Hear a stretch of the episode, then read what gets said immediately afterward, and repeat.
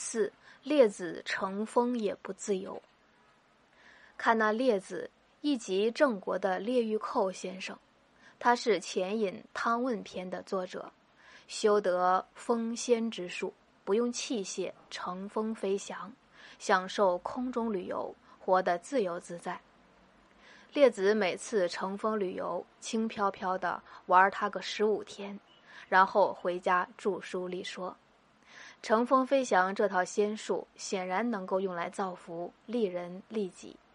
可是列子不肯多费心思，斤斤计较，因为他是贤士，不愿受外界影响。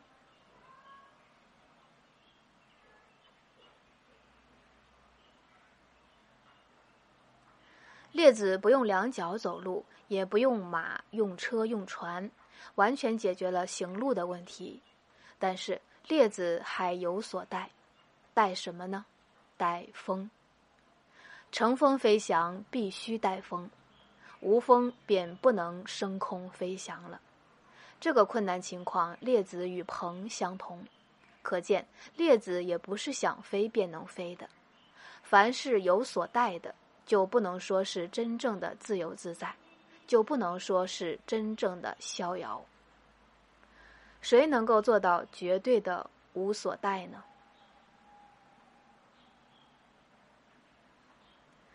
若有人能洞察宇宙万物的真相与本质，依靠着大自然的规律，掌握了天地间的阴气、阳气、风气、雨气、晦气、明气这6气的变化，从而利用这6气，获得无穷的生命力，长存不死，那么他还需要带什么呢？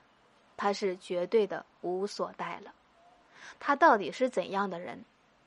就本体而言，他是智人，遗弃了自身的智人；就功用而言，他是神人，泯灭了业绩的神人；就声名而言，他是圣人，消亡了称号的圣人。